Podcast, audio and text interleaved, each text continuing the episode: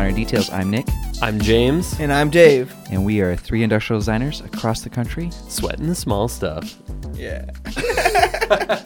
I am not saying making any noises. Any catchphrases? No catchphrases. It's so hard not to make a noise. It does feel like we need a little bit extra something. Like a we need like a an air horn. yeah. Oh, you Oh, know. you just you need a triangle so it Ooh, a triangle. That'd Yeah. be nice too. Oh, all right. Oh, Maybe man. one triangle, one air horn. you know, We'll see Mix which one up. the works. juxtaposition. Um, this week we are super excited to have Dave Joseph on the podcast. Thanks for joining us, Dave. oh yeah, of course. Uh, huge fan. Um, happy to be here. Yeah. Yeah, Dave Joseph has been listener day one. Uh, yeah, probably. yeah. Probably, maybe. I don't know. I don't know. it sounds good. It sounds good. Um, but also, you are a, a very accomplished industrial designer. You've worked for several companies, including MNML. Um, uh, you worked for like a uh, water bottle brand and Contigo, not just a water bottle brand. well, I think the several. water bottle brand. Yeah, there, well, there's so there's a couple brands underneath the one company that I work Uh, for. okay. Yeah. Yeah, so there's Contigo, Avex, Bubba, and a brand called Bueno that kind of came and went pretty quick. But, Oh, yeah. Well, But no the- bueno. it no was bueno. no bueno. We'll we'll have to touch on that a little bit Yeah. in a second. Um, but uh, currently, you are working at a startup that you founded. Yeah. So that's really exciting, and we'll definitely want to talk about that. But um, yeah, I, we like to start off every podcast with just hearing a little bit about like your your upbringing. yeah. Where- So where, were you born, and how'd you get into design? Yeah, no, I'd happy to share that story. Um, so I, I was born and raised in the suburbs outside Chicago. Um, the uh, I, I was born into a family. Uh, my father's an architect and my mother is a photographer, portrait artist, and uh, co-owner of a manufacturing company. Oh, wait, what kind of manufacturing? Uh, it's industrial packaging, actually. Okay, Cool. Um, yeah. wait, what is industrial packaging? Cardboard? Uh, it's actually uh, injection molded, uh, reusable packaging for like industry. Oh, so like, so think like pallets yes, that are custom formed for the things that they're holding, so they can Wow. uh, they can take you know impact in a crash, Right. and the product that's on them isn't damaged, and then they're reused so they can be shipped back, and then you know, it's like for inter inter country or interstate factory right. Stuff basically. Okay, no, that's cool. Yeah. That's cool. And that's a company that my great grandfather started. And my grandfather ran and then my mom now runs and I'm kind of like a co co runner of that company too. Have you designed anything for this company? I haven't yet, Okay. but uh kinda, it reminds me of your your dad's Yeah. company a little yeah. Yeah. So we don't do so we no longer have like the presses and the the, the molding ourselves. We're Mhm. just on the engineering side of it right now. Gotcha. Engineering, Okay. sales, you know, marketing side. Um, but we use you know um, U.S. manufacturers for everything. Yeah. And, and the companies that we sell to are U.S. companies. Like I, I can't really get into like the naming names of people. Do we all have to sign NDAs? yeah. Uh, so everyone, get out your pen. we'll put a link in the description of the episode. Yeah, right. uh, Um, but yeah, so that's it's it's kind of like this this thing that I've that's been in my blood. Yeah. Like w- you've heard the f- expression like born with a silver spoon in your mouth. Mm. We in my family we like to say you're born with a plastic spoon in your mouth because plastics plastic injection molding has been like you know in our family for Well, you were telling us when you were three years old, you were operating the injection molding. That's machine. right. Yeah. No. Yeah. Totally. I'm joking. I'm joking. um, yeah. So very. So that was like my upbringing. Super artistic family. I went to Montessori school. Up Oh, in- nice. You know, up until I was uh, in grade school. So there was just like preschool, kindergarten. But For those for those people who might not know what Montessori school is, could you describe that? Um, I'll do my best. Yeah. Um, I'm not an expert on it, but it's basically uh, an educational. It's a method of education where the student, in this case the toddler, gets to choose their activities Mm. um, and sort of structure their own day. So you instead of being told like in a classroom of 15 toddlers in kindergarten, like okay, everyone sit down, take out the glue, we're gonna s- glue, and everyone does the same things Right. um, there's activities there's tons of activities activities in the room and the and the kids get to uh, choose their activity, take it to an area, do it, clean up from it, put it back, and so it's like self-directed education kind Interesting. of. Yeah, and it actually it's it's a it's a style of education that can go all the way through, uh, you know, high school, but it's very rare to find like a high school, a Montessori high school. Yeah. Okay, I'm so glad you defined that because I was thinking monastery. Oh, that's definitely not the same No, no, thing. no, no. You take a vow of celibacy at six years old. yeah. It's I very, appreciate it was very I important. to appreciate you. I appreciate you hanging in there for the for the uh, listeners, James.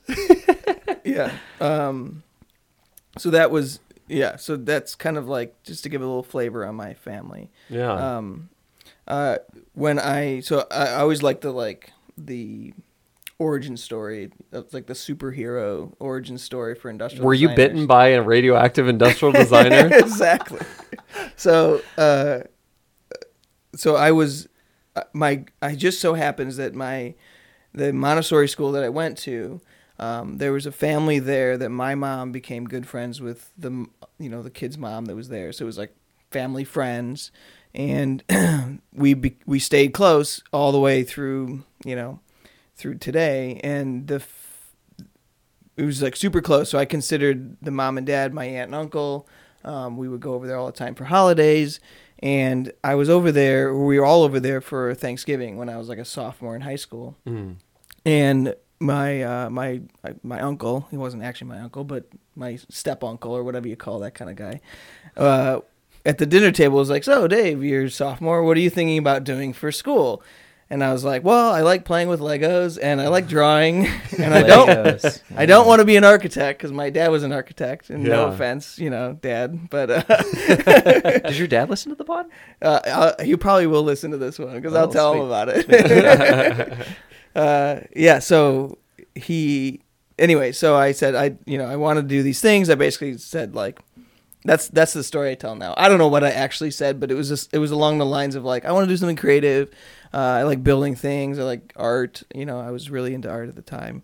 And he's like, "Oh, let me show you my studio." So he brought me down to uh, his studio in the basement, and it just so turned. It just so happens that my family friend was Bill Lee, who's the vice president at uh, HLB, which Herbst LaZar Bell is was a huge um, design student in Chicago. Like Mm. Okay. it's sort of like dwindled in the last decade, but yeah. back at the time it was the you know it was like continuum in boston or like uh, you know pd any other like the big studios Yeah, in, right. in, in, Yeah. the, in the country and he was like this is industrial design Wow. and he's showing me like prototypes and drawings and i'm like oh my god this is exactly what i want to do this That's is like awesome.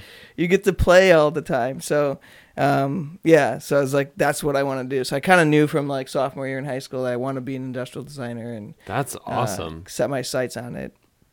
And I, I, my, my, I'm not a very good artist. My portfolio at the time was terrible. I didn't have a portfolio, but he's like, you got to have an art portfolio to get into an art school because that's where you study industrial design yeah. so I started taking um, art classes like outside of my high school, like at the community college that is by my house. So uh, that was there's some funny stories about like life drawing classes when Oh, as a junior in high are- school. those are always funny stories. Yeah. right? Oh man, my mom signed me up for a life drawing class in high school because I think the art teacher recommended it. Yeah. And I was like, cool, you know, like this will be cool. And it was like the same dude every week. It's like they couldn't find a female model. It was just They're just oh, oh man. and and it would always be like I would like gloss over that area, and the guy teaching the class would be like, "I want you to develop that area a little bit more." oh no! come on, man. oh man. Yeah. So anyway, That's I know what that's like. Yeah. So my first day in my so I took a bunch of classes there, sculpture, pottery, and stuff. But my Yeah. life drawing class, my first day, it's like my first college class. Super nervous. I show up really early, and I'm standing around the classroom with all my supplies. And there's this older woman there, and uh, you, you know I'm talking to her, and I'm like, "Yeah, it's my first day. I'm really nervous." And Yeah. and she was just like, "Oh, it'll be fine. You know, you, this is great. Like everyone here is cool." And uh, I'm like, thank you. Like, so I like connected with this person, right? You guys know where the story's Yeah. going. Everyone else comes into the classroom, and the teacher's like, and I, by the way, thought life drawing was like draw objects like Right. fruit. Still life. Still Yeah. life. Still life. Yeah. yeah. I had no idea what I was walking into. So, yeah, anyways, everyone else comes in, the teacher says whatever, welcome to class, and then the person that I like had basically moored my whole like future to just gets undressed in front of me and I'm like, "What's happening?" it was terrifying. Oh man. Yeah. That's incredible. Wow. Yeah. Did you say anything after it was all done? No, I just No, you just just left. just, walked away. I away. think that was the right decision. no, it was it was cool though. yeah. So, so Dave, you were taking some of these college classes, and then you went to MIAD. Is that correct? Yeah, I actually did I did two years at University of Michigan. Okay. Uh, and then they canceled the industrial design program at the University of Michigan. Yeah. And Wow. yeah, it was- I won't even go into that because it's a really long story. Uh, but I ended up transferring to MIAD. Okay. um, and spent did three years there. Um, awesome program. Love the teachers there. Very like hands on program. A lot of shop classes. I say it's like um, half like physical model building, form development in the physical space, and then half of it was like drawing and CAD and research and you know the other soft side of of design. Really Mhm. great program Yeah. and uh, so after I, I so I did an internship while I was at MIAD called at uh, Milwaukee Tool. So I did like a summer internship there, which spilled over into the fall, and I kind of just did like part time work while I was in school. Um, great experience. Learned how to use a Cintiq at at Milwaukee Tool, Wow. which was uh, you know a big deal for me. You know, Yeah. because like that was back in the day where there wasn't a lot of like digital drawing and Cintiqs. I Yeah. think our school, I think MIAD had like one Cintiq. Oh wow. So you Okay. like could take a turn using it, you know, but you're so nervous and everyone's watching. It's like, um, Yeah, and then somebody gets undressed, and you're Yeah. like, "I'm not. Wait, where am I?" exactly. Uh, when I graduated, I I, I had a, a professional internship, uh, which is like you know your first job if if you're nervous about having a first job or something. I guess. uh, I worked at a, a studio in Boston called Essential. okay. Um, I worked there for the fall of 2008, and then the economy crashed, and they they laid off a bunch of people, and Mm. I was like the first one to go. They were like, "We just you're just an intern, and we just hired you." So, uh, which was a bummer, but I met some really cool people there um, Yeah. that I still in contact with now. Um, and at, at that point is when I started working for this company called UICO, uh, which was this basically a startup that was the co-founder was my friend Bill Lee, the guy that introduced me to industrial design Right. Mm. Okay. like back when I was a kid, um, you know. And so he had started this startup doing durable touchscreen interfaces for like industrial applications. So oil rigs, um, Wow. medical devices, things where like a typical iPhone screen is not good enough. So Okay. Yeah. like really cold cold situations, wet situations, acidic situations, things Hmm. like that, where the technology that's in a typical iPhone or iPad doesn't work. Right. It's outside the range. Uh, the company still exists. It does well. They do a lot of stuff in the, you know, industrial interface. It's kind of interesting. You never really hear about the uh, industrial industrial design. yeah. you know, I mean, we hear about the consumer sided part of design Right. a lot. You know, designing dog toys or whatever it is, but uh, you know, you never hear about like the people have to design things that go into factories or like Right. go into like big rigs or like you know airplanes. You know, like Yeah. those things need to be designed by industrial designers too. Yeah. Yeah, and Wait, it's did you enjoy that aspect or no? It was interesting. Like I, I learned a lot about. That's where I sort of figured out the first concept around, like oh, th- these products are being like actually built. Right. Like so, we had a factory in the back. I worked in the office in the front of the factory where they built the touchscreens in the back, That's awesome. and uh, it was really cool. And so I would work on a project that would eventually end up being produced in the factory. which is really cool. Um, it wasn't there was no styling to anything, right? Right. It was all like Utilitarian. very sure. utility, very utilitarian. Um, but I learned about like precision and accuracy, Hmm. and like in not only in like. I mean, if you're using CAD, everything's precise, right? Right. I forget the difference between precision and accuracy. I know people make a big deal So about don't that. ask us that. Yeah.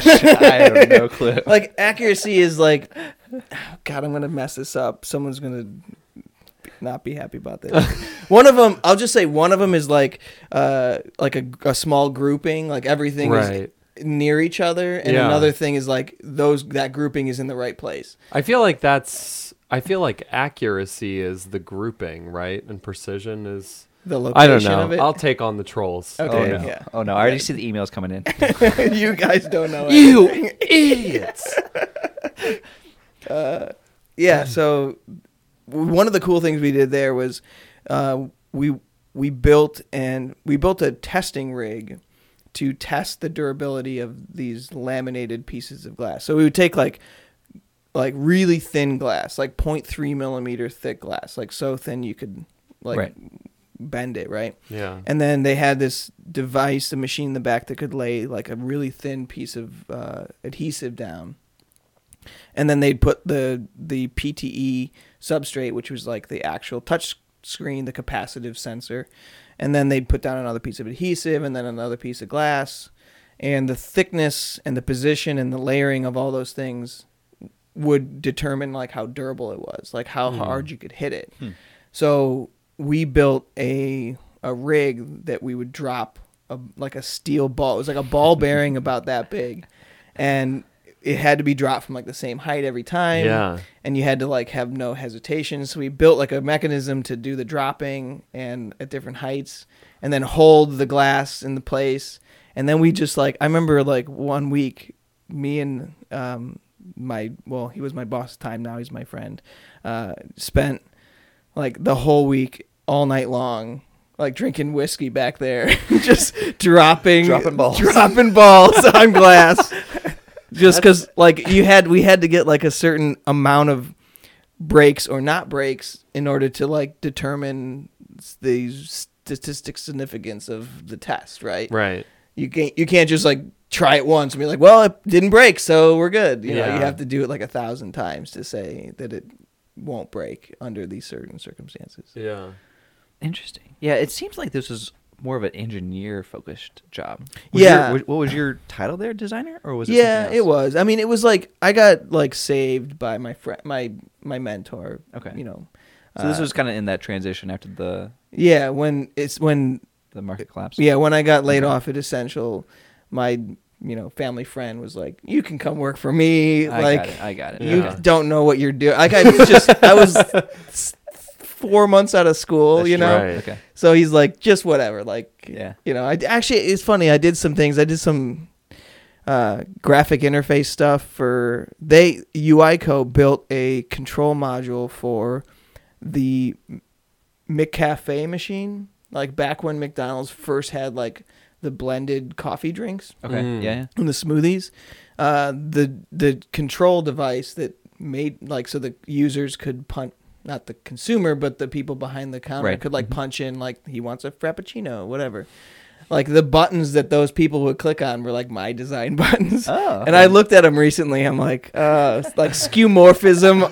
up up the wazoo it was so that was prime time. yeah it was like deep in the whole like everything was pillowed and like, oh so yeah. bad. Oh They man. were like glossy. Everything had like a little gloss like highlight across Yeah. the top of Those it. Those are gonna come back in Yeah. what? You know, th- twenty years. Yeah. You Thir- know? 30 year cycle. 30 year Yeah. cycle. So What, It'll be 20, back. 2040, Yeah. 2040 skeuomorphism. All right. people are gonna be like be showing these buttons in But their it's- classes well, and It's under the look at this. Skeuomorphism is coming back in VR. oh, right, Yeah. You know, my VR house is a real house. that is skeuomorphism. Um, but it's yeah, it's a little bit different. Yeah. It's interesting. Yeah. So, But so it serves the same purpose, right? It's like f- to to tran- transition to yeah. transition you into understanding the new interface. Exactly. One of the things, total sidebar, Let's do it. uh, but I I'm getting tired of just like telling my life story. so uh, one of the things we're doing with Ovie, just jump way ahead, right? Right, Ovie's my startup. Current startup. Uh, it's we're developing a food storage system that reminds you to eat your food. We'll get into that, but I just wanted to say, like, one of the things that we're doing is working with Alexa. So we're building voice interface Oh. um, on the Alexa platform and the Google platform. so does Alexa tell you to eat your, eat your food? she can remind you to eat and what to eat based on the things that you have saved. But we're using it the the primary use case for it is you tell Alexa what it is you're saving. So when you tag a f- piece of food, you don't have to open your phone and say like this was lasagna. You just hit the button, throw it in the fridge and you say, "Alexa, tell Ovie that's lasagna." Uh, That's cool. It is yeah. So that's a new that's another interface that doesn't have like a we need like a voice skeuomorphism to get you to understand how to use Alexa. Because if anyone has an Alexa, I would love to. Well, I know some of the statistics, but just from this community, like if you have an Alexa, do you use it for anything other than playing music, like making a list, or like ask, reminding you to do something? I Timer? Yeah, Timer. timer. Okay. Timer's the big one because we always use it when we're cooking. Smart lights. Yes, yeah, we have we have it for smart lights as well. yeah. I don't have Alexa. Yeah. I have Siri. But Yeah. There's there are there are like thousands of applications that are built for Alexa that are on the Alexa store Yeah. that like Nobody uses. Yeah. not yet. Not yet. Yeah. so I'm just curious and so I I have a theory that I think that we've sort of like built Ovie under this theory that I think you need a physical like representation a Mm. piece of hardware that bridges you into the Alexa world basically Right. So you're saying that skeuomorphism for voice is actually a physical object? is hardware is IoT Interesting. Mm. Yeah. Huh. Yeah. So imagine like um so in our case we have these smart tags they're like these little buttons. Without the button like you just put the f- food in the fridge and like you'll forget like people will forget to tell Alexa that what they're saving. Right. Right. But by having the button on there, it does other things like it has some sensors in it, but I think the key like psychological function of the button is just to be a reminder to tell Alexa what it is you're saving. Yeah. That's Um, that's cool. That's very interesting because yeah, I do feel like there's this maybe there's a push to kind of eliminate hardware in our lives and and physical things, Mm-hmm. um, especially within tech. And I feel like I just don't see physical things going away. Like we started out, like Not- the way not that, yet. The way that we evolved. The way that we evolved was through tools, right? Yeah. Like that was one of the major advancements that like humans did to be humans is is the utilization of tools and I feel like that tactility is going to be really difficult to give up. Well, just wait till we upload our brains, James. but then but then like it's just a different version of tactility. Right. so right? Like that's you- true. you'll have Someone will have to design the digital things that we're using, right? We'll Yeah. we'll still be it we'll be experiencing them as tactile. Yeah. Even like great VR, you're experiencing as tactile. yeah. um, you're experiencing an actual thing. The, the the simplest way to put it is like a GUI, like a graphic user interface, is essentially like a list of options. Mm. Like we see it as like a gr- you know grid in on the iOS and folders and menus on right. uh, you know a laptop or a computer, but it's it's essentially helps you work through what you want to do next right. when you're just staring at a coffee can on the counter, there's like nothing to say what to do next. Yeah. You just sort of like you're given like an unlimited sea of options and you kind of just there's you know a lot of people just don't know what to do. yeah. Anyways. I love the I, I- there's there's a lot to unpack there and this is the coolest part about what I'm doing right now is like is building product from like the 10,000 foot view, not Yeah. just like cool surfacing, but like Right. Right. s- ecosystem, you know, logic and Yeah. things like that. I mean, you're thinking like way into the psychology of people using and storing food and things like that. it's very cool. Um, and Yeah, It's we cool- Kinda, we kind of jumped ahead. Should we? all right, let me Should just, we go back? Just I'll- I'll we, just- we can get back to Ovie really quickly. I feel like we just need to kind of. I'll just be really quick about like the other things I did in my life. I was going too deep. I think on all my. I, I do want to talk No, about startup. I- I, feel I like this is like this is definitely something we want to talk Alright. about. yeah, and I and I welcome a good tangent because that that's what that was. Yeah. But we gotta we gotta know we gotta know more. So, so the guy that, so when I was working at UICO, dropping the balls, Yeah. the guy I was drinking whiskey with, dropping balls, was I'm gonna I'm gonna cut that part out and just put that in my story. please. okay, okay. All right, so uh, that was a guy named Paul Hurley, Mm-hmm. and Paul ended up leaving UICO to work at Ignite, Mm-hmm. which is the company that owned Contigo. And very quickly after that, he just sort of like brought me along with him. So at the time, so I worked at Contigo, Ignite. Ignite owned Contigo and Avex and a couple other brands of uh, drinkware. Am I wrong in thinking that Contigo was founded by Sam Farber, who also founded Oxo? Or I believe so. yeah. Answered like a true Jeopardy contestant. Uh, that's correct. no, I, I don't I don't know. I, I could misspeak about the founding Yeah. people. I was there. I was the 26th, 27th employee. Oh wow. Um, so it was small at the time. Yeah. But there was a sort of phase of people that had been there and then left. yeah, maybe he was just an executive there, but I remember he had some connection to Contigo. Yeah. Yeah. There's a lot of people that left Contigo to do cool things. So I wouldn't be surprised if that was the case. Yeah. Um, So what was it about Contigo that that spawned such great creators? I- I don't know. I mean, w- w- I mean, this is just water bottles, right? Or it is just water. Just Drinkware. water bottles? So I mean, I'm sure you did some The amazing. The source of life? I I mean, am sure you did some amazing. You should probably pull something up on Yes. Contigo since people are going to be curious, and you have the whole thing set up. See, this is how I this is how I feel Dave- about just water. Dave is an active uh, active viewer of the YouTube. Yeah. Do you usually watch the YouTube? Uh, I, you said that, and then you asked me if I do. I don't watch the YouTube. I can't. Um, I'm. I could, but I. Yeah. I'm more of a listener.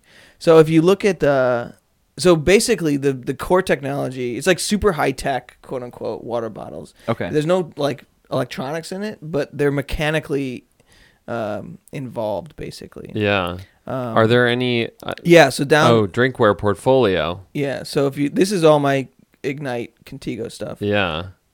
Oh, did you want me to click Yeah, on another can- one? No, that's fine. So y- basically, there's these. The heart of each water bottle is like a mechanism. So there's like buttons and levers and latches. And Right. These have like little flip up straws Yeah. that we're looking at right now. or like that one with the big red button on it. When you hold that button down, it opens the seal so you Mm. can Oh, drink. okay, And then okay. when you let go of the button, it automatically seals the lid. Okay. So it's like imagine Yes, these are high tech water bottles. Yeah, yeah, and not all of them are, but like this is the flagship.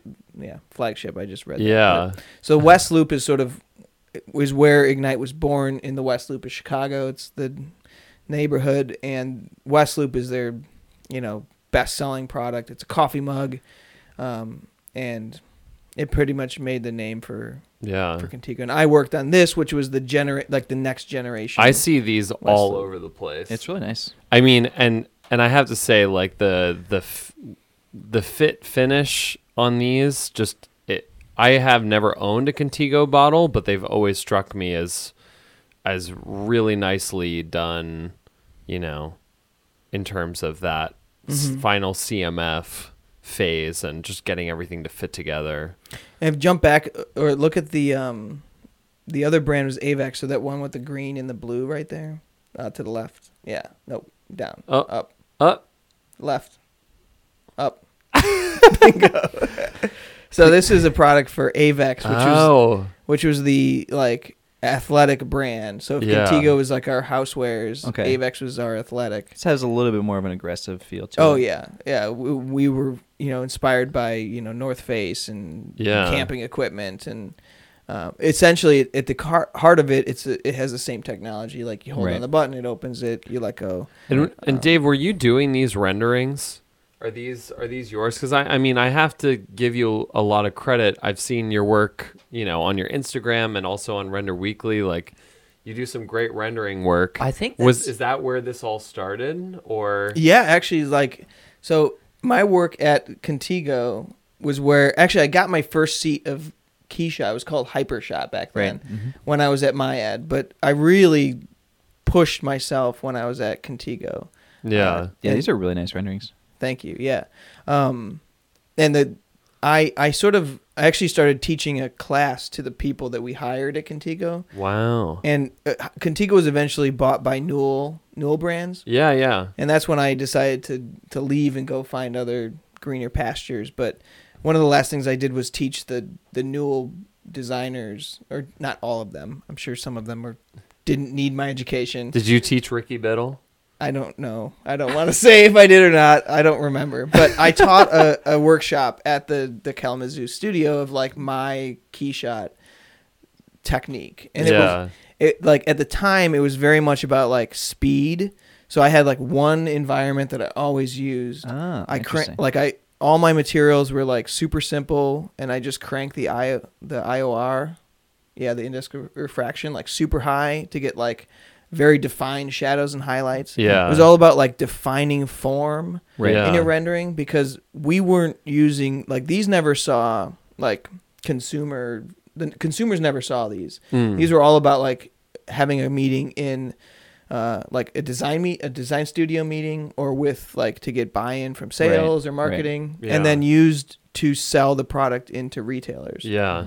So it was all like how do you like best leverage Keyshot to give you like hyper precision in describing the form, not super realism. Does that Yeah. make sense? That's awesome. I would love to sit in on that workshop.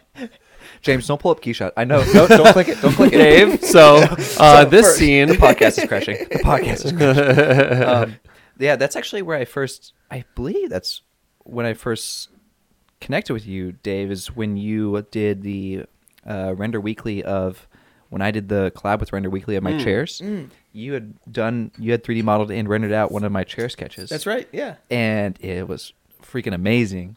It was one of like the. It was like orange and plastic mold. It was just beautiful. Yeah, that one's on my website. Yeah. Yeah. That was I I loved doing that one because I love the the Eames style Yeah. of furniture and it's like I have a similar chair in my house and I was like, "Oh yeah, like this is going to be there cool." it is. Yeah. And that so the Render Weekly is like my my bread and butter CAD software is SolidWorks and I've been I wanted a tool to learn Fusion because I think Fusion is an awesome piece of software and I love T splines. I I never done any free form modeling. It's always been parametric like Mm.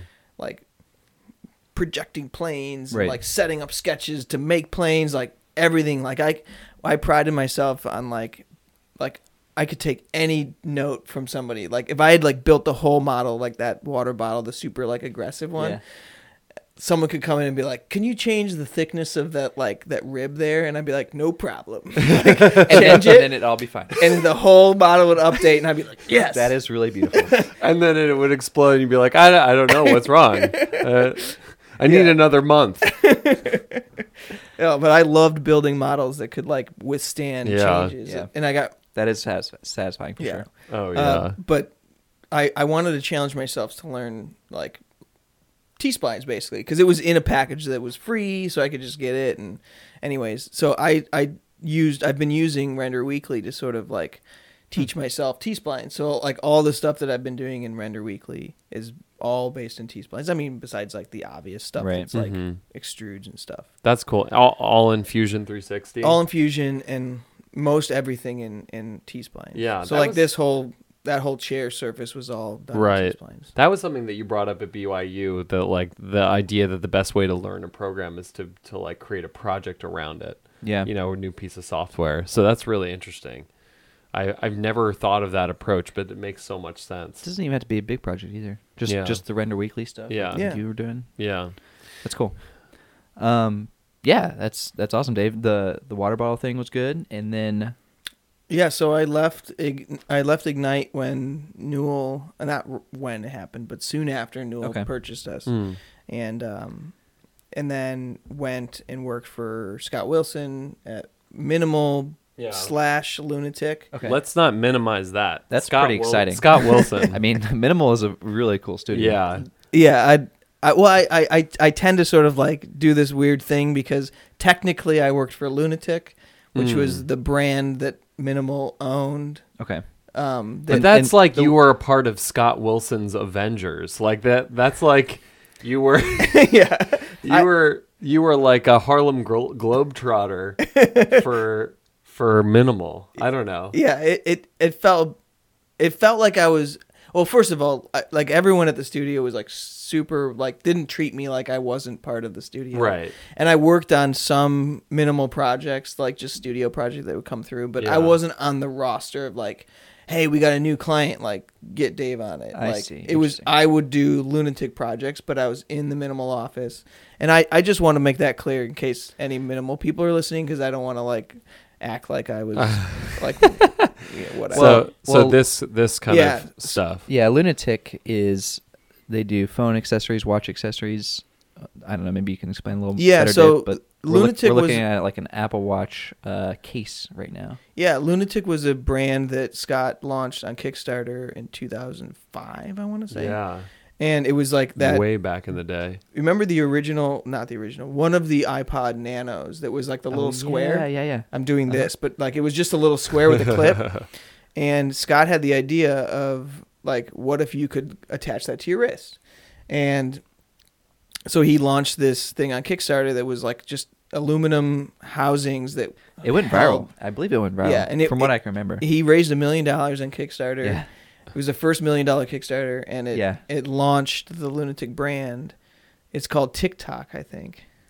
Yeah, Is it, That's that, the that's one. it, right? yeah. Well, that's got a, a aluminum band, but essentially that's the one. Yeah. Yeah. And at, funny story, we met some Apple designers when when I was showing Ovie at CES two years ago. We met some Apple designers that were like that had actually used Scott's.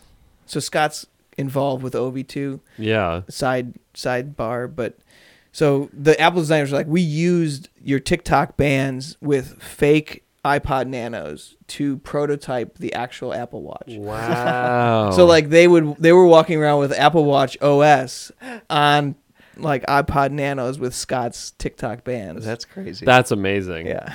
That was kind of a I was like happy for him. It wasn't my I mean I didn't do it, but I was like Right. that's pretty cool, man. yeah.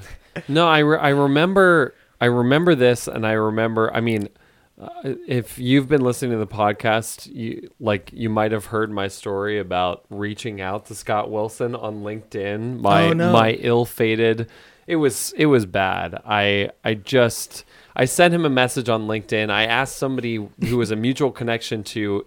Uh, quote unquote introduce us on LinkedIn Yeah. and then realized that, that I hadn't happen? updated my LinkedIn Oh, in like no. two years. And it was like I was still in school and like all this. Yeah, it was terrible. oh man. Um, but I I really admired Scott a lot for what he was doing in terms of not only having the the design practice, like the consultancy practice, but also doing these entrepreneurial ventures. yeah.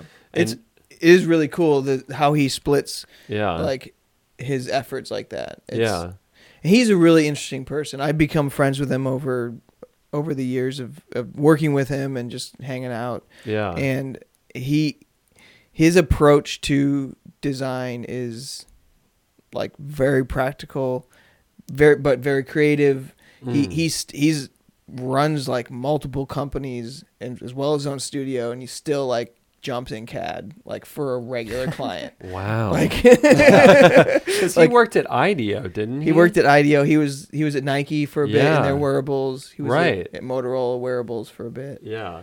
Uh, That's interesting. yeah, and then he just and then he went and built MNML. Yeah. And uh, so so then amidst all of all this that you were working on the LunaTik brand i mean when did Ovie come up was that was that your idea and then you brought it to scott to be like this is something that i really want to work on or well, how did that how did it that was kind of like that, except my my co-founder uh, Ty Thompson, Mhm. uh, who's actually worked at Contigo in sales, uh, sales and business development at Contigo. So is he the business guy? He's the business guy. Okay. Yeah. Uh, every good f- startup should have a business guy. Like, don't try It's to important. do a startup without a business guy. Especially if you're like anywhere on the, I was gonna say the spectrum, but like I meant like the spectrum of creativity, but Yeah. maybe also that spectrum. I don't know. Like I, I'll speak for myself. Use my I statements. but uh, yeah. Um. Anyways, so Ty had the initial idea. He's like, what if he was in a parking garage? Um, and you could pull up the Ovie site now to give some people some Yeah. context. Uh, this would be a good time to jump on the the YouTube or look up ovie.life uh, is our website. So the the initial idea was Ty was in a parking garage that has those LEDs above each parking spot. Mm. Have you been in one of those? One of the fancy ones, yeah. Yeah, and it's like you pull in and you just go like, "Are there any spots here?" Oh, there's a spot. And Right, you 'cause just go can kind of drive see right because they're like on the ceiling, so you Yeah. can see them far away. It's like, oh, there's a green light. You don't That's- have to go wander around looking for an open Oh, spot. I have not been in one of those. Oh, That's yeah. amazing. It's- You've been in so you've been in nice. New York too long. dude. yeah, I Yeah, know. you need to go in the suburbs of Chicago. That's where they all are. Yeah. They had him in Texas too. Yeah. So you basically, he was like, "This is awesome. What else could you put this on? Like, what Yeah. else could an LED indicator help you with?" Mm. And he was had probably the day before thrown away this like risotto dish that him and his wife make that they love eating the leftovers of, but they forgot about it. oh. They made it. They ate ate it that night, and they always make extra for leftovers. And this time they forgot to eat it. Yeah. So they thrown it away, and then he'd been in this parking garage, and sort of like those two things came together. And he's like, "What if you could put a light on a food container that reminds you to eat it?" Mm. So he came to me with that when, um, because we we were friends working at Contigo, Right. and he's like, I he he's just a business guy, you know, sales guy. So he though very creative. He's like, I don't know how to get this out of my head. Right. like, Yeah. "Y- You're great at getting things on paper or you know making things happen. So. Uh, we decided to partner on the whole thing and just started working on it. We we moon we were doing it like nights and weekends for two years Okay. Oh wow. and making no progress. You know, what, do you, what do you mean? well, I mean, yeah, no progress. But like, what do you mean by no progress? Were you not so we we were like not getting uh, funding, or like you weren't figuring out the mechanics of it? Well, or- we we didn't have the time to like. I shouldn't say that. So we worked like it was actually one year that we actually put towards it before we really like started making progress. Okay. yeah. Um, and in that year we patented the concept. So we had to like we had to write out the Pa- concept. patent pending or full patent? patent pending. Well, I mean we we filed the patent Right. for it. Uh, so it took us time to just come up with how do you say what we want to do. Mm. So writing that down, working with the law firm, uh, the the attorneys to write the patent, it just was like every email took another two weeks. Like Yeah, you send an email, two weeks later, Right, right. You get to the email, It's you respond. I understand. it just takes forever, Right. like because we had full time jobs, so uh, we just sort of pushed, just slowly kicked it along the road. Okay. Not really actually like trying to build it. It was more like let's patent it, let's talk to some people and see if they think it's a good idea. Maybe Mm. find some partners or something like okay. that. Okay. And then when I was working, when I was working at LunaTik, um, it was always sort of a deadline for the end of my time at LunaTik because Scott was like selling off the the last share of LunaTik um, from Oh. MNML. So I was I was basically there helping him do that. Like I was there to help him like finalize all the design work and ship it off and be his like design vision for the end of the life of Interesting. LunaTik. Okay. Gotcha. So as that was coming to an end, I was like, "Hey, you know, I've got this thing, or this idea. I want to pursue it." Um, and he's like, "That's really cool." So he just let me kept keep a seat at MNML. So I just had like I kept my desk at MNML, and I started doing some contract work just to pay the bills and work on Ovie. And Scott just couldn't like he just every night he would be at my desk like brainstorming ideas for like how to solve this That's how do we get the button to work That is like so cool. That's really cool. yeah. so we we he just like made himself a part of it through brute force well, he, he gave you a desk. I feel like he had, Yeah. had a little bit of a stake. yeah i mean like yeah he was and he connected us to people Right. like so uh, eventually I mean, I I don't want to get too detailed on like the structure of our company, but we ended up giving him a percentage of the company because of his, you Right. know, the efforts he'd done and Yeah. just how much he'd helped us and and connected us into the.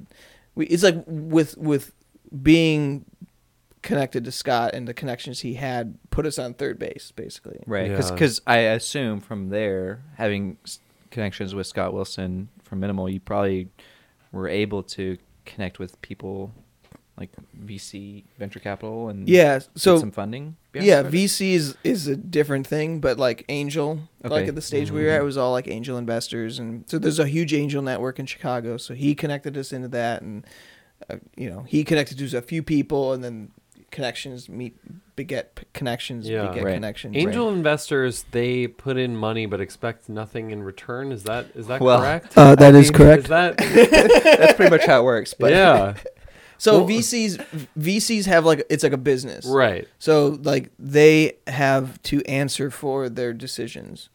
Uh, angels are just typically individuals that like are wealthy individuals that want to put money into something and yes they they don't expect anything in return but uh, I mean they would love like they they don't like just throw money at you right but they if if they invest in 10 things and none of them come through like it's fine for Yeah. them Hmm. Whereas VCs like they, I don't, not, I don't think like every VC firm has a board that re, you know requires results, but they like it's a structured business that's trying to get results. Interesting. Yeah. Right. Yeah. Yeah. And an angel is just like a rich dude Right. that has money that likes is you know Daddy to give it. Warbucks. And he like he's an angel is like trying to make his money work for him Right. and Yeah. investing it in companies instead of the stock market. But Well, I mean, if you invest in 20 companies and they all all 20 of them fail or maybe the 21st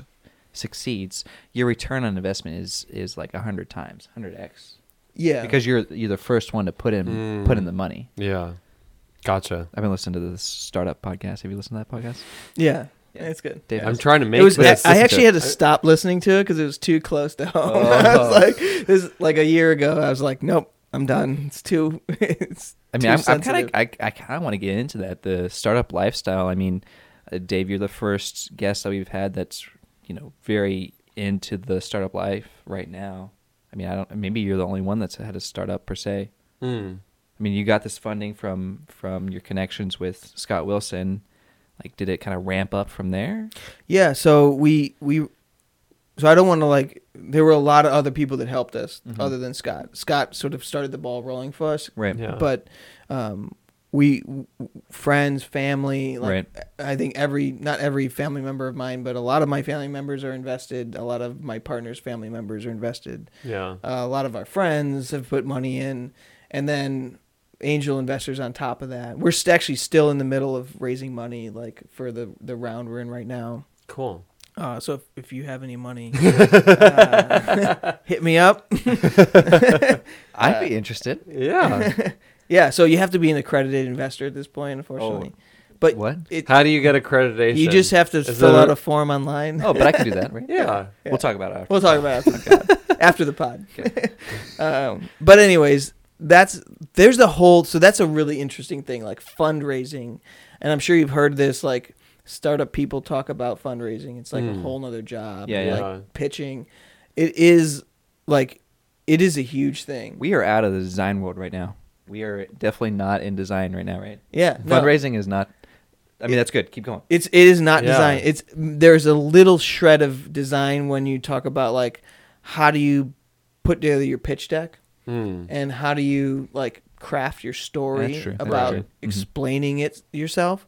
But actually, one of the things that sort of hurt us for a long time was we approached the pitch too much from a empathic design standpoint, not Mm. a like like a infomercial. This is going to make you money and it's going to like like Interesting. Oh, and that's yeah. what like investors want to see like it's going to make me 20 20x and it's going to be it's going to be fast and here's all the reasons why like Yeah. They boom, need that boom, cold boom. hard cash. You know Yeah. what I'm saying? But does it go all the way that way, or is it just a mixture of the two? Yeah, so it is it is a mixture. Like you have to w- well, we got so far towards like this is like we were just like like that whole idea of like um, the user interface of the of voice technology. Like we were going there in pitch conversations, right. right. So it left the potential angel investor, the potential investor, the only option was to like discuss that. And that like it's like an Oh. opinion, like are we right, are we wrong, right? Right. It's like instead driving the conversation to like we're gonna sell 50 million units in year five. Mm. You know, Yeah. well we can debate that. Maybe it's 20. Still, we're being successful, right? Instead of like, so it's like, how do you steer your conversation for the person you're talking to? Mm. Yeah. You know, like if I when I'm talking to design people, and I love talking about like the the nitty gritty of like the psychology of what we're doing. Um, because Ovie is like I finished the ID work, the industrial design for Ovie was done like two years ago. Right. And I don't, we we haven't really explained the industrial design of this product. I mean, like we said, it's these LED indicators that you can put attached to food. One of them, I guess I see here, is a, a clip. Yeah, you can attach it to food. There's also a container a that has it container? And, a, and a clip. Yeah, so the the heart of the product, if you scroll down a little bit, Yeah. so those little that little disc that's floating there. Yeah. By the way, shout out to Tim Zarkey for the animation here. Yeah. Um, so that that we call that the smart tag. All the Okay. technology is in that tag, Mm. and then everything else is an accessory. So scroll back up. Right. And So- it's just this disc with this LED ring. Yeah, it's one button in the middle and an LED ring, Okay. and it goes in the produce clip or the container, and the one on the left we call the sticker. So that's like it's a little puck that it sits in with a PU gel adhesive on the back. Mm. So it's like it's basically adhesive that you can s- stick and re-stick. It's kind of like the the like thing that's in your car dashboard. Yep, exactly. Right, Right. That's yep. exactly what I say. Uh, so you can wash it off if it gets dirty. Okay. Um, so you can stick that to your existing food containers, so you don't have to buy like all our containers. Oh, like you know, you can stick it to your Pyrex. ta- the takeout box from Chinese place. You just stick it. you can stick it on a Okay. takeout box. You can like stick that. it on hummus. nice. You know, cream Not- cheese. Don't stick it whatever. inside the hummus. No. on the outside. On the outside, On the right. outside, Okay. I don't know. It's always fun to lick off your Ovie. That's, oh, that oh, sounds terrible. really weird. Oh, you hand boy. it to your kid. It's Oh, like the cake batter thing. Oh no. so so the the way it works is you you put the, the the smart tag and whatever you want to save you press the button you say alexa tell Ovie this is spinach brussels sprouts takeout whatever and we will automatically program the tag with the duration based on that food type Mm. so like Okay, so you four just- days six days eight days So whatever. so I just take my uh, Ovie tag, I stick it on my Chinese takeout container, and, and say, "Hey Alexa, I? This is fried rice This is fried rice," and then it's all good. yeah That's nice. and so when you do that the light on the tag will turn green saying that it's been freshly tagged Okay. Mm. and it'll show up in your app. Now you don't have to take your phone out. So we wanted to make the whole system work without Yes, requiring the This is user to pull their phone out. I like this. This is good. Yeah. Right. You're talking to a potential investor here. I already have my checkbook out. How many zeros should I? Here's a blank check. so uh, once so that once you've sort of entered it in there, right? So it goes in your your digital fridge, we call it, in your in your app, and it's also being tracked like uh, on the, our servers under your under your name, right? Mhm. and we let's say you have a couple other things tagged in there so our whole goal is to nudge you like convince you to eat your food before it goes bad Right. Right so a lot of people are like oh so it reminds me when my or it tells me when my food's gone bad well that's pointless that's Right. useless information Right. right like throw out your food well thanks i would have done that anyway Right. right, right, right. so uh, w- w- we have that information. We know when it's going to go bad, so we kind of know when the halfway point is. And even if we're off by a couple days, halfway halfway to 6 days is still before you Yeah, know, yeah. 4 days, Yeah. right? Yeah. Anyway, so uh, the whole point is to motivate you to eat it. So we do that by like recommending recipes for different things you have tagged. Ah, So we can say like, here's a meal you can make out of the uh, feta cheese and the you know chicken breast Wow, you have. That's Wow. cool. Here's a salad, and then here's the ingredients you don't have. Uh, you can order them through Instacart or through like Amazon Fresh, Okay. and then so it's like making a meal kit for you to make at home, but using ingredients you already have That instead is- of like a full-on meal kit. Or Yeah. like, hey, have some. It's it's two o'clock in the afternoon, and you know if you share your location data with us, we can say, hey, you're at home and it's two o'clock in the afternoon. How about some carrots? Like, Mm. not because like we want you to eat carrots, but it's like we know you have carrots, and like Does so it? it's like does it say that with chocolate though? It's two in the afternoon. How about some chocolate? Does it say that? if you no? tag your chocolate, we'll remind you to eat it. How about that?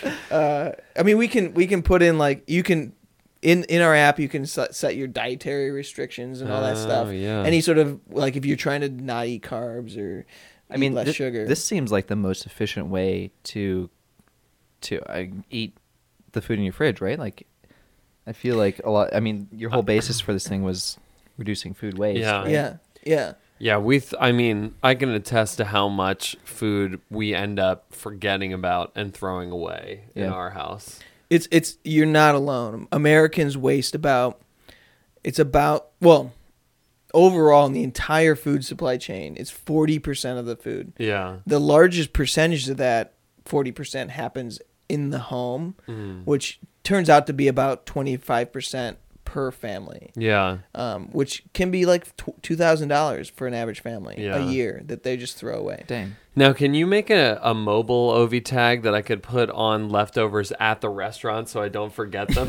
to bring them home? that happens all the time. Does that have GPS on it? That happens- There's GPS on here. hey, you forgot it. Version two. yeah. That's that's interesting. But the the cool thing and the the thing that I think is for the for the industrial design minded people out there, our listeners, like it went from being like design the physical manifestation of this idea, right? Which was I'll say it was easy, right? Like Yeah. I, I I try not to stress too much Just a little about circle with LED on it. yeah, like I my design philosophy is like like simple geometry with playful details. Yeah. It's Mm. like the way I think about things. Yeah, you should definitely splice this video into the Oh, it's the- happening. Oh, uh this is some Tim Zarky We're watching. magic. We're watching a we're watching it. fancy rendering of the Ovie. What do you call it? Disc? Smart tag. Smart tag, uh, disassembled, coming together. We're seeing this uh, microchip with all these little uh, capacitors and things connect down.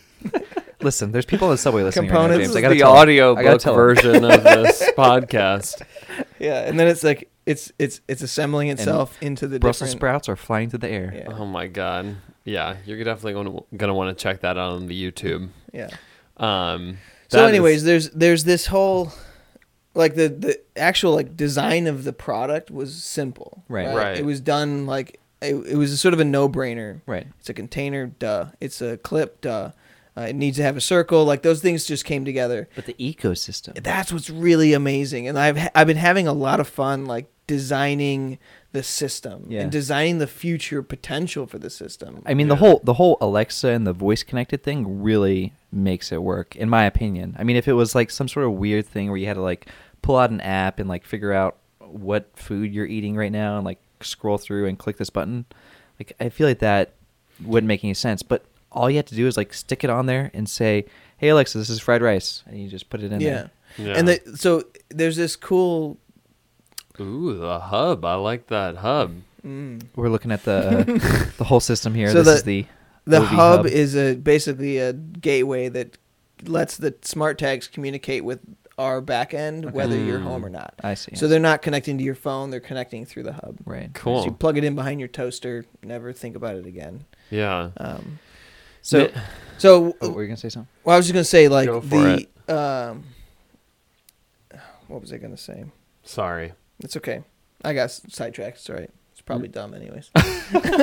well, what were you gonna say? Well, what I what I want to do was s- to sort of push this, you know, uh, not out of the Ovie sphere, but but in conjunction. Okay, so I'm a married man, yeah. and I I am looking forward to a life of of remaining married while also having children and being an industrial designer.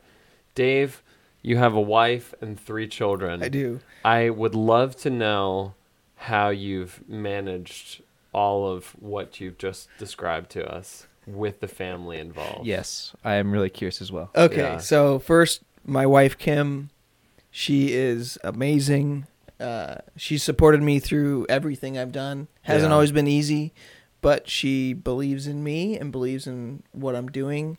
Um, her family has entrepreneurial backgrounds too, so Mhm. that really helps. She understands. Um, also, she stays at home with the kids, so that's um, really makes it possible for me to like. I don't know if I would be so gung ho about, you know, traveling around the world trying to do all these different things if um, we didn't have. Not that you have to be a stay at home mom. I don't want to say that, but like from where we are, like I like the idea that my wife's home, their mom is with them, Yeah. and like it makes me feel comfortable Right. like going out and like taking on the world because Right. like home is home uh, and the other thing is we live in the suburbs which is actually like kind of in the country like we live across the street from a horse farm Mm. we have we don't have the property but we're part of a neighborhood that has a bunch of property with like creeks and hiking nice. trails and tennis courts and like there's a clubhouse and Right. Yeah. so we, I, I, like our family unit is sort of. It seems well protected in that sense, I guess. Yeah. Like they they enjoy like playing outside in the summer and sledding in the winter, and they kind of have this nice like uh, family life going, and it lets me feel comfortable to go out and spend all my time doing this. And when I'm home on the weekends, like I'm home, and there's not like the distraction of like you know all this other stuff going on. I'm just focused Yeah. on family. I mean, I feel like that is. It seems like you kind of dedicate chunks of time and, and kind of divvy it up. Yeah. I, I feel Yeah. like I'm not good at that at all. It's just Yeah, like I- mine's going all the time. I don't I didn't explain that well, and actually, because like I have to, like, and Yeah. I, I, I'm, I have a similar tendency of just like, so some day I'll, I'm totally stuttering, but like I'll I'll come home some days after like really being deep into something, Yeah. Mm. and Kim will be like,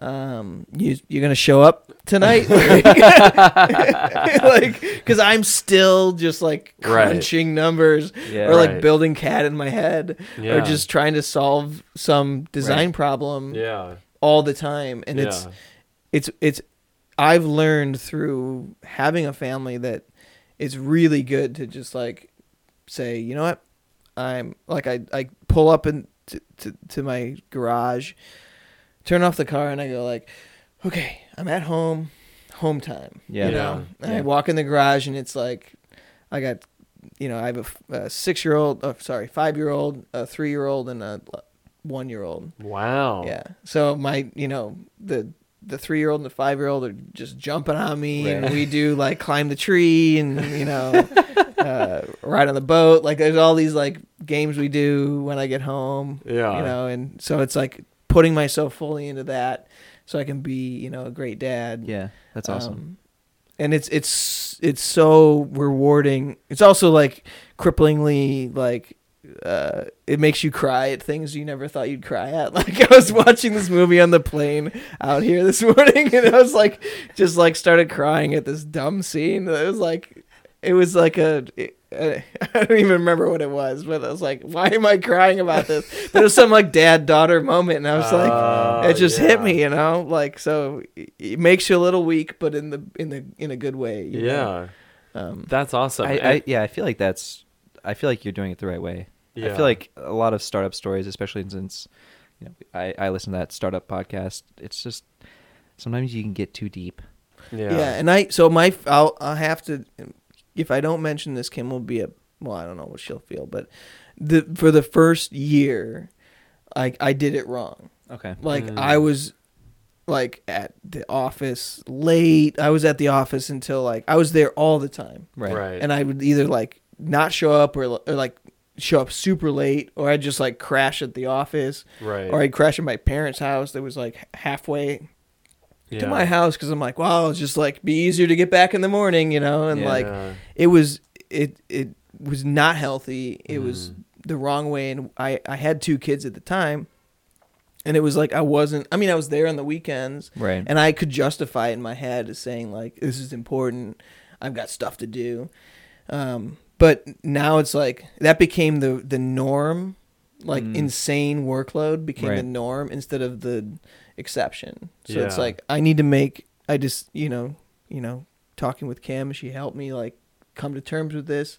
It wasn't always an easy conversations, but you know, Right. it it realized that like you have to make you have to de- you have to be deliberate about like your choices on how you want to live your life. yeah. Yeah. And for if sure. because if you don't, you'll just like I'll just go and like be design brain all the time and like I'll never go out of that mode. Right. And it's like it just saying like, well, that's how I am is not like it's not healthy, right? Interesting.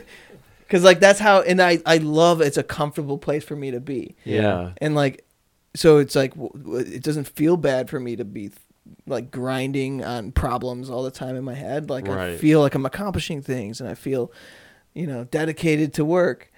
Um but like that's not it's at the end of the day that's not as good Yeah. as like there's better things if you decide to like pursue them. Yeah. Yeah, I mean uh, th- that's interesting, a- and I'm like glad that you brought up the your first year because I mean, you know, even even relationships and figuring out figuring out how to spend your time and how to spend it so that you are contributing to the relationship and you're being there for that person and and for your family like that's the thing about life is is just like with design it is an iterative process. Mm. You know you're you're constantly trying to figure out like how does the situation how how do i contribute to the situation so that you know it it functions well without me with me you know and i'm there for it when i'm when i'm there. And yeah i mean i think Yeah. that that's That's that's kind of great. how it is.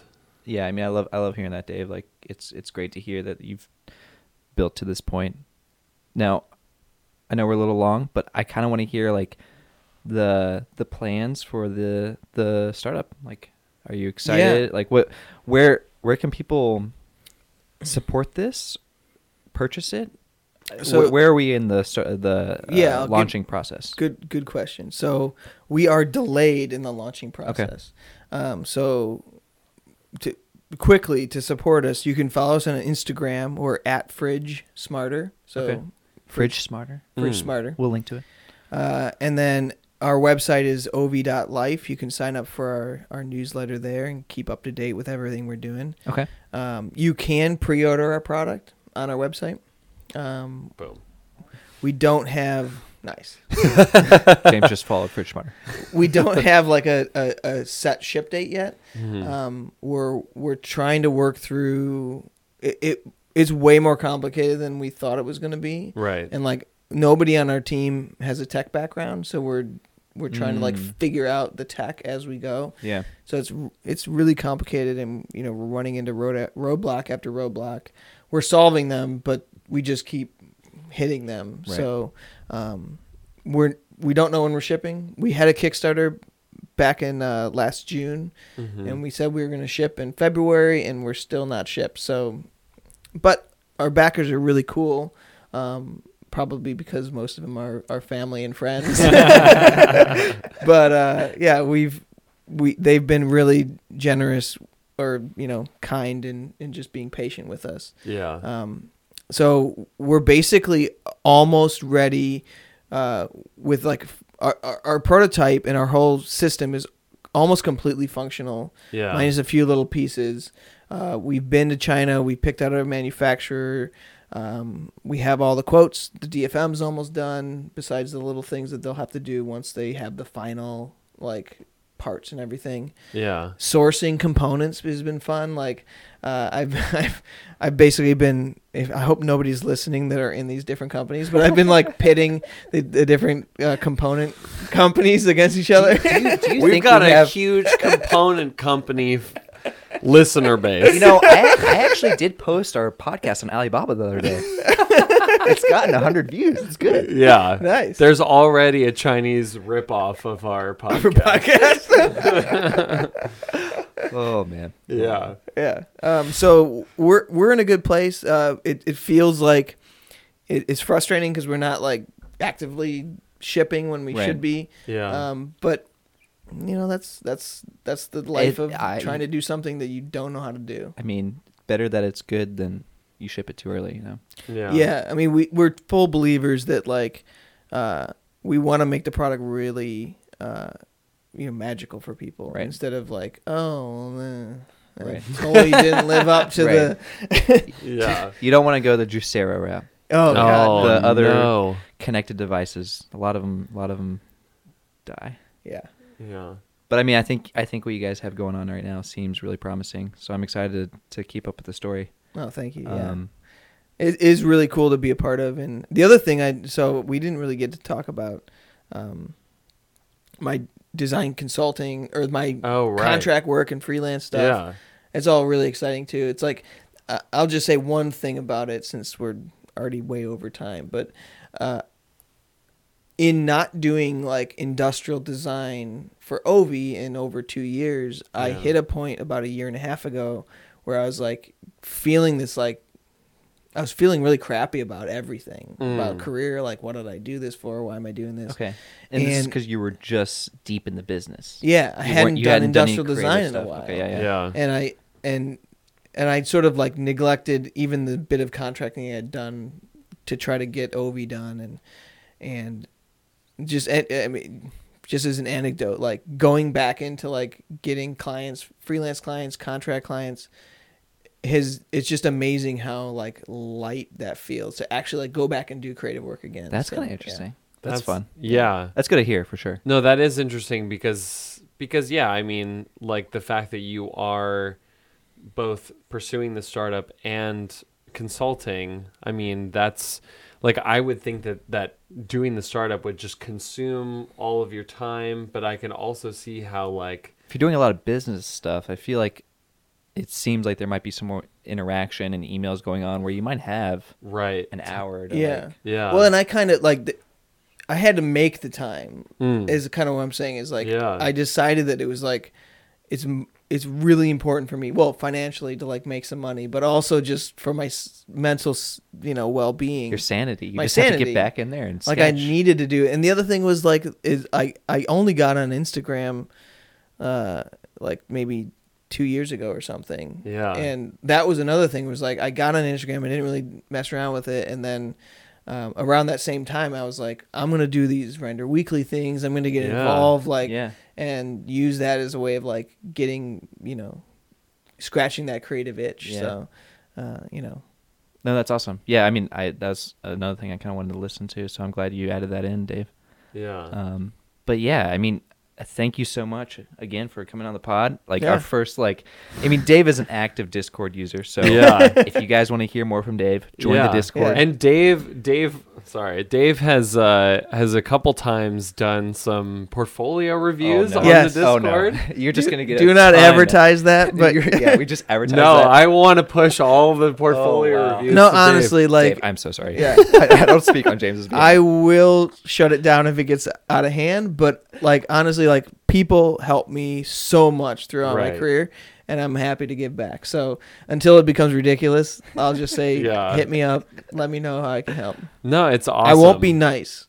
I'm I'm not a very nice portfolio reviewer. You're honest. That's Yeah. what we need. That's great. No, I, I yeah, I really want to thank you, Dave, for coming on and, and being such an active part of like this minor details community. And Yeah. yeah, we're we're super excited that you got on here to share Yeah. your story. Yeah, thanks for having me. It's been uh, it's been cool to to chat and share and yeah, thanks for doing minor details. Like Yeah. it's awesome that that this exists. I'll just say Well, yeah. I mean, I I'm glad again for the community that supported us. Yeah, for sure. Um, YouTube, Spotify. Well, and where? Well, where can people find you, Dave? Yeah. oh yeah. So uh, my Instagram is at Dave Joseph Yeah. dash ID. Okay. Yeah.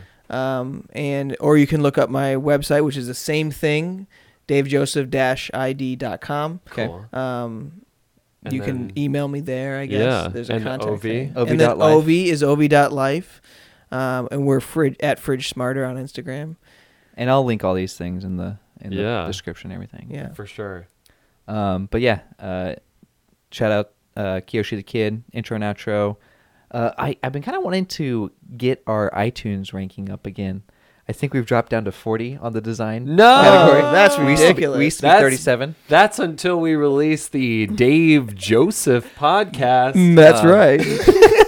but yeah, give give give that. Yeah. Uh, if you guys listen to Apple Podcasts, I'll- give that thing five stars. I'll say like I, I forget who which podcaster does this, but he has this great way of saying he's like, go over to he goes go over to uh, YouTube or not YouTube, go over to Apple Podcasts and give it a five star rating and just put those five stars out into the universe, and they'll come back to you someday. yeah, Perfect. Oh yeah. man. So do that. yeah. Um, but yeah, thanks thanks for listening, guys. As always, I'm at Nick P Baker. I'm at I Draw On Receipts. And I'm at Dave Joseph dash ID. Peace out. Later.